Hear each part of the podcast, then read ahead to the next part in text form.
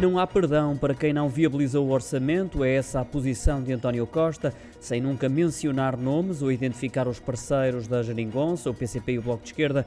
O secretário-geral do PS considerou imperdoável o chumbo do orçamento do Estado no momento no qual se exigia unidade. É essa a opinião de Costa, que foi mais longe ao acusar os restantes partidos de quererem cortar as pernas ao seu governo sem dar qualquer hipótese de negociação. E numa altura em que exigem menos impostos, lembrou que caso tivessem aprovado o orçamento, esse objetivo já teria sido alcançado. Declarações registadas num comício na Escola Profissional de Faro após uma intervenção da cabeça de lista socialista por este círculo eleitoral, a dirigente e ex-secretária de Estado da Saúde, Jamila Madeira.